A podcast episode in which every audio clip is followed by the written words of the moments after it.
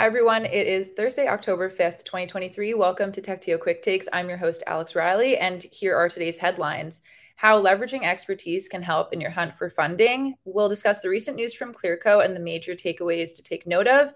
And we offer a step by step guide for tech founders looking to secure VC funding. We'll get into more of what that means and that process. And to break it all down, Alex Norman is here. Hi, Alex. Hey, how you doing? I'm doing good. How are you? Pretty good. It's unseasonably warm. I'll mm-hmm. take that. First headlines for the power of experience and how successful founders can leverage expertise to secure funding. So, bit of a broad headline. So, we are grouping a few announcements together as we like to do, um, just in regards to this story. So, why don't we get into what yeah. the announcements were? So, it's it's interesting. It seems like this last Tuesday, everyone decided to come out and announce their products and their funding. So mm-hmm. we're going to focus on two experienced founders. I know there's a couple other founders across Canada that had raised earlier and made announcements with their product and funding. It, I just don't know why Tuesday was a special day, but let's go to the two that we want to talk about.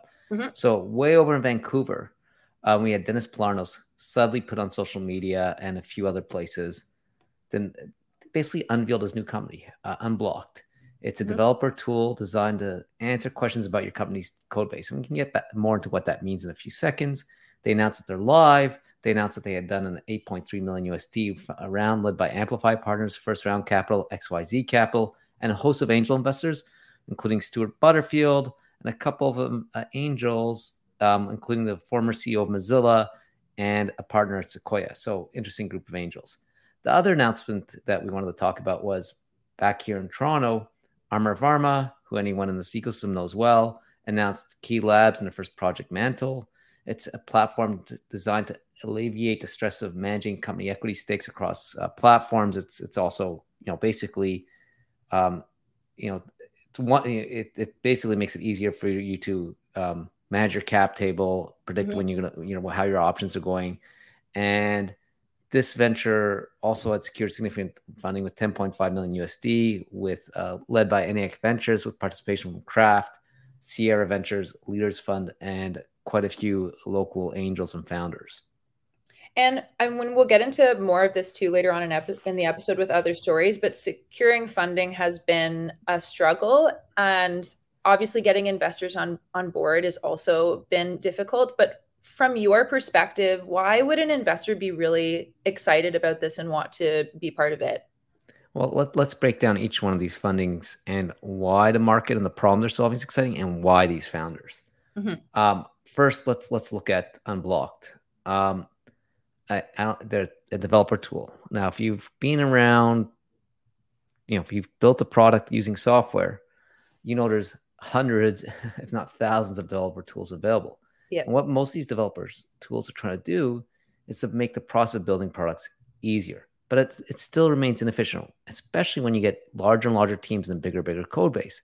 Because what happens is, you know, a developer, you get into the code base and you're like, okay, I don't understand how this works, or why have we done it this way? So what do they do?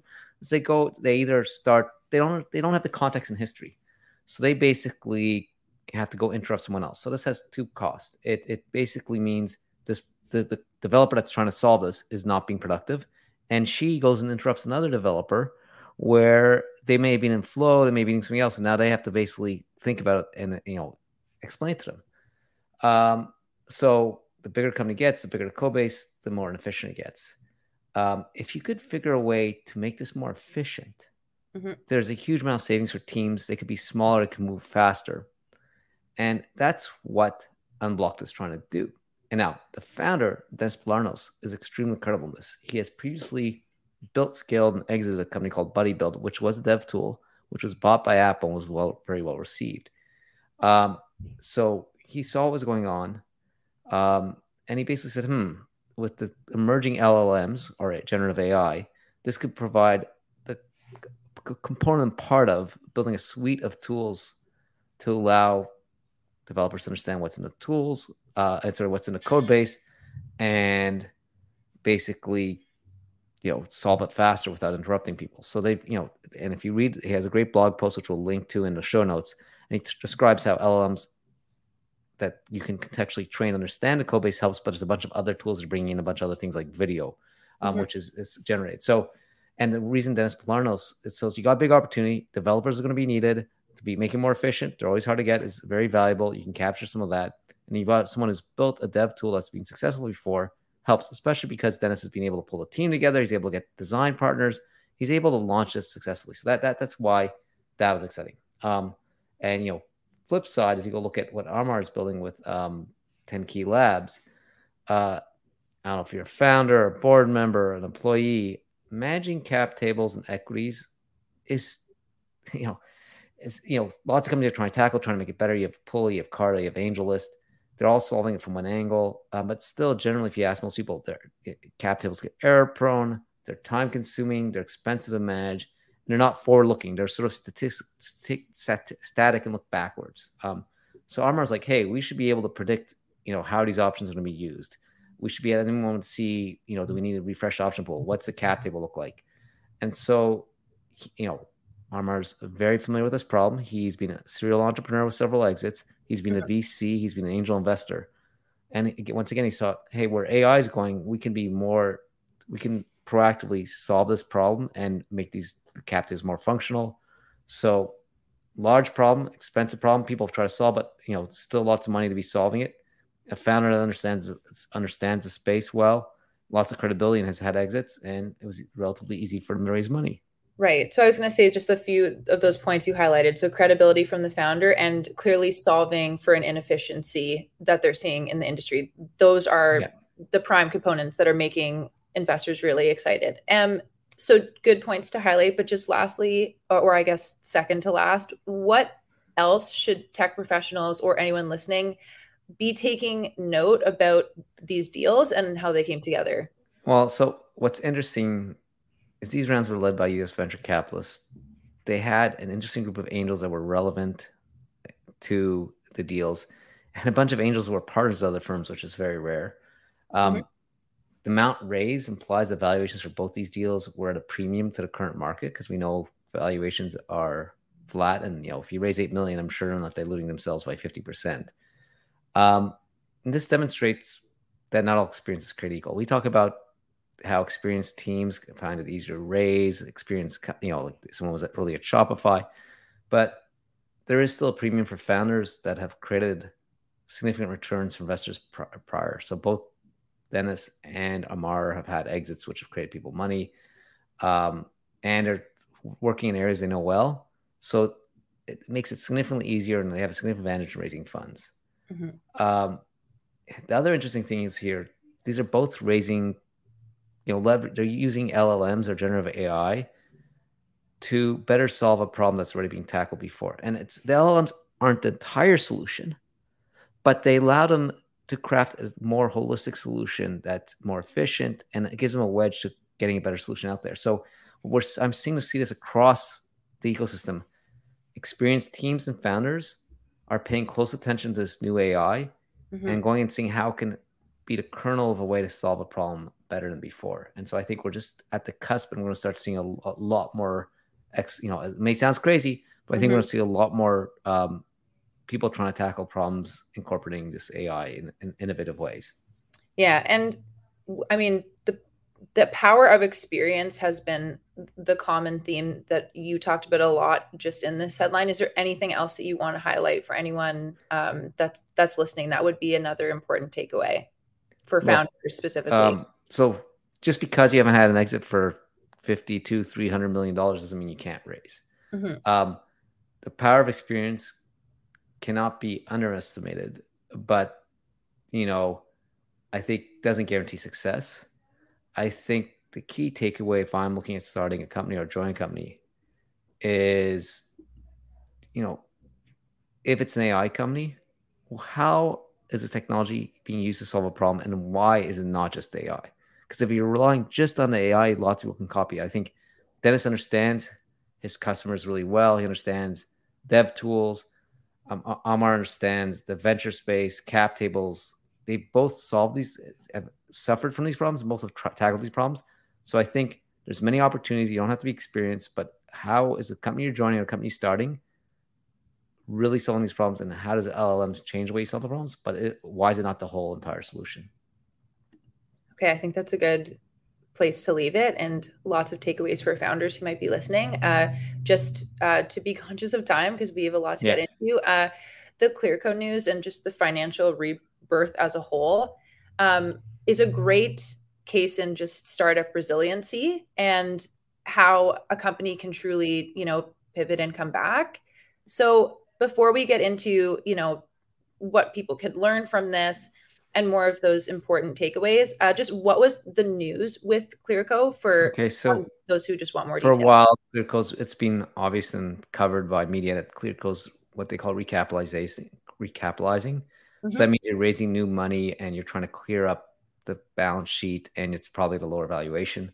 On Wednesday, the Globe Mail and a few other sources covered the actual recapitalization. A company that was once worth two billion um, has been speculation for lots of time, and it was confirmed the company's uh, net worth had been adjusted. Uh, the news was they, that they had raised 60 million USD in equity. They had re- their investors have bought another 60 million dollars in equity and retired it. So that means they basically bought it and said, okay, they converted to equity, um, and then they got a new facility for 100 million dollars. Um, what's interesting here, so what, what the effect is, this basically said, hey, if you participate in the last round, you still have equity. Um, we've taken some debt here, so we've taken some financial leverage off. We've got new capital to lend out to our customers.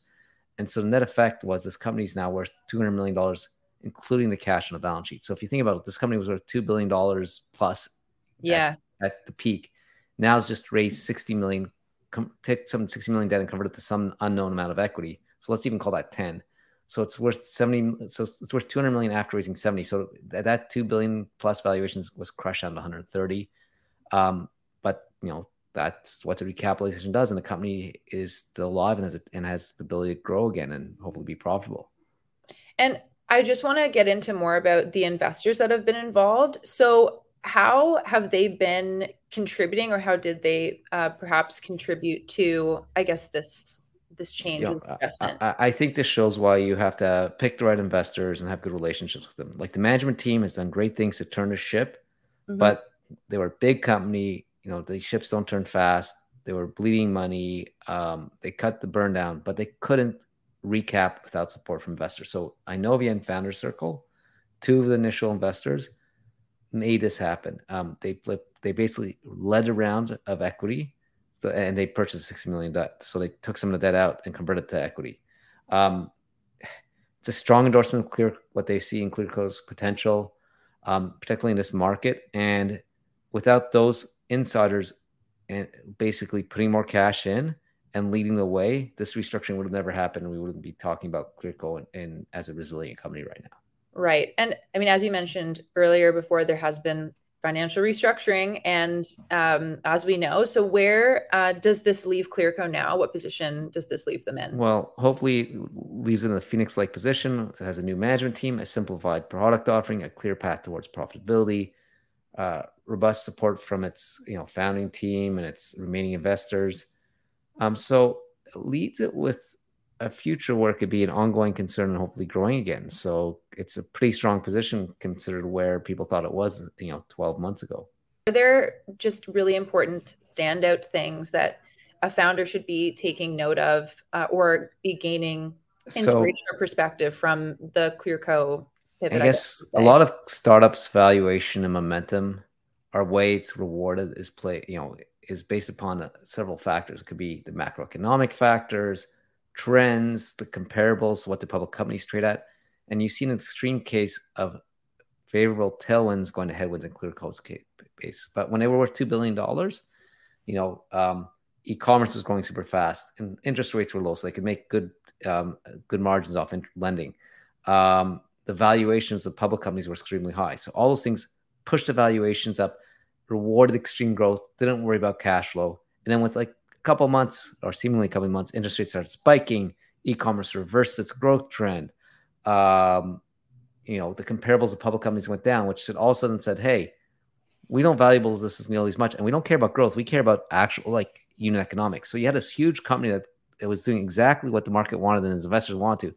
All of a sudden, saying, "Hey, you know what? You have to turn around and head the other direction," and it makes it very hard. And this, and so, um, what we forget is we have a lot of control how we build a company, but the way we get rewarded for what we're building changes as all these variables change, and it's not easy to do it. And I think it also shows them again. I'll re-say the importance of having strong investor relationships. Yep. And keeping your investors and ho- hopefully picking people that will support you when that when those sort of tailwinds become headwinds.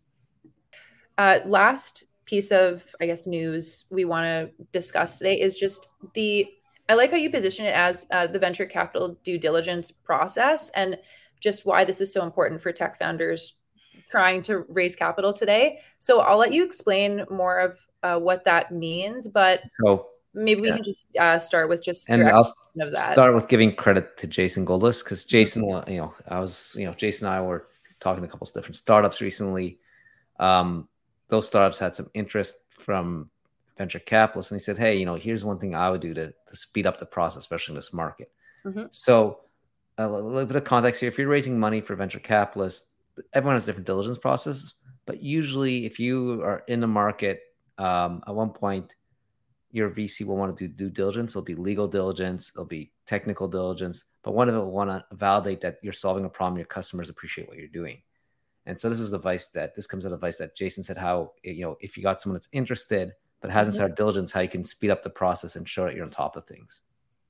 And so why don't we just kind of uh, break it all down maybe into steps to make it more digestible for for people to take in. So um, what are the key points in perhaps executing this due diligence process? So the first thing, and again, what you don't want to, so just also context, this diligence is customer diligence, right? And you don't want all your customers to be distributed, uh, disturbed all the time, and you want the customer, the customers to help you out with the raise. So Jason's first piece of advice here was uh, find a credible client. So maybe an industry expert or leader, um, someone that you know as a VC or just outside person would say this these people know what they're talking about. We respect them. That's a customer of yours, hopefully, or a potential customer and basically ask them, would you be willing to talk to a few potential investors? And then once they say that, say yes, then you can go these these these customers, and the, it might be someone at the client. It doesn't have to be the CEO. Like let's say with Shopify, it doesn't have to be you know it doesn't have to be Tobi. It could be the person that's in the unit, the purchasing decision, the person that actually has a problem. So you might want to prep them saying, here's the different types of questions they'll ask, and here's okay. you know what you know how we would answer them. You're not telling them how to answer, but like because lots of people haven't gone due diligence in VCs, they don't know what they're looking for. So, so basically, you're guiding them. Yeah, gu- guiding the questions to expect, and not necessarily how to answer them, but these are questions you expect. These are what they're looking for, and just basically preparing them, just like you do for a reference if you're doing a reference for a new job. And then, very simple next step: mm-hmm. connect mm-hmm. the VC and the client. Proactively say, "Hey, looks like you're interested in what we're doing." You know, so and so. You know VC, you know, VC, um, ABC. Um, looks like you're excited about what we're doing. We have a list of three customers that are willing to take diligence and talk to you about why, you know, the problem, about why they, you know, what we solved. There'll be pretty cadence. Uh, sorry, pretty. There's be lots of candor. We've asked them to be just, you know, you can expect them to answer truthfully, mm-hmm. and then basically let them connect, and then debrief with both after. Find out from the VC what they thought about the client, what they, you know, find out from the client what the VC was asking about, what concerns they may have had. Mm-hmm. Um, you know, and, and then just basically take it from there. It's a simple process, but yeah. it can actually speed up the process. And you know what? The good thing is if you do this right, you'll learn which customers are passionate about you. You'll also, and as they debrief you on the questions that we're asking, the answers they gave them, you'll also be doing a bit of customer development that helps you be better understand your customers. Okay, so I I like how you broke it down to just you know getting a credible client, prepping them, connecting them with the VC, and then obviously doing that check in point afterwards. Just one final question for you, and um, if there's anything else that founders should be doing that they're not that you want to highlight, uh, just in your perspective, or there's anything else you want to add around this guide for founders? Well, I'd also go far like in this market, you know, ideally you don't have your customers uh, disturbed many times with many venture capitalists. Mm-hmm. So what I'd also do, if you think you'll need to have a few different people call because either not the VC, you know, you're gonna have multiple VCs at the table. I think what you could do is ask the VC to record the interview and see if you could share it or share their notes with other VCs, and or you could maybe have you could do inter- interviews with a few customers you want to super them a few times and have them like in a diligence room. Hey, here's you know something we did. Okay. And we actually did an in-depth rundown of this in a previous edition of the newsletter, which I think is really helpful to see it um, written out as well. So I'll link that in our show notes. And just before we wrap up, Alex, uh, just a bunch of events that I want to make sure the community knows about if they don't already. So we have an event tonight, October 5th in Montreal. If you are in Montreal, uh, please come out to that at Planned. Uh, we've got a great lineup of speakers. Um, our friends from Deloitte Ventures are there as well. And then October 11th, we have a TechTO Premium at Rotman, which will be, again, another amazing experience, unbelievable venue. There's also an after party. Uh, fair amount of insider events coming up. So if you want to know what that means to be a TechTO insider, you can look that up on our website. I'll link that in our show notes too. Um, so definitely a great way to access more exclusive community perks. And November 6th, we have an event uh, again at Rotman. So uh, for more information, everything's on our website, techtO.org. Uh, Alex, thank you again for joining us and breaking everything down. If you enjoyed today's episode, don't forget to like and subscribe wherever you're watching or listening. And we'll be back in two weeks' time with another episode of TechTO Quick Takes. And until then, we'll see you on the inside. We're in the business of delivering impossible things. We're in the business of delivering things that nobody's ever seen before. If you build that culture, you'll come up with you know really cool and innovative stuff, and you know, literally could be the next multi-billion-dollar idea. So this conversation is largely going to be about scaling yourself and scaling your leadership team. I want to talk about one of the biggest struggles that I think a lot of startups face early on, which is building initial traction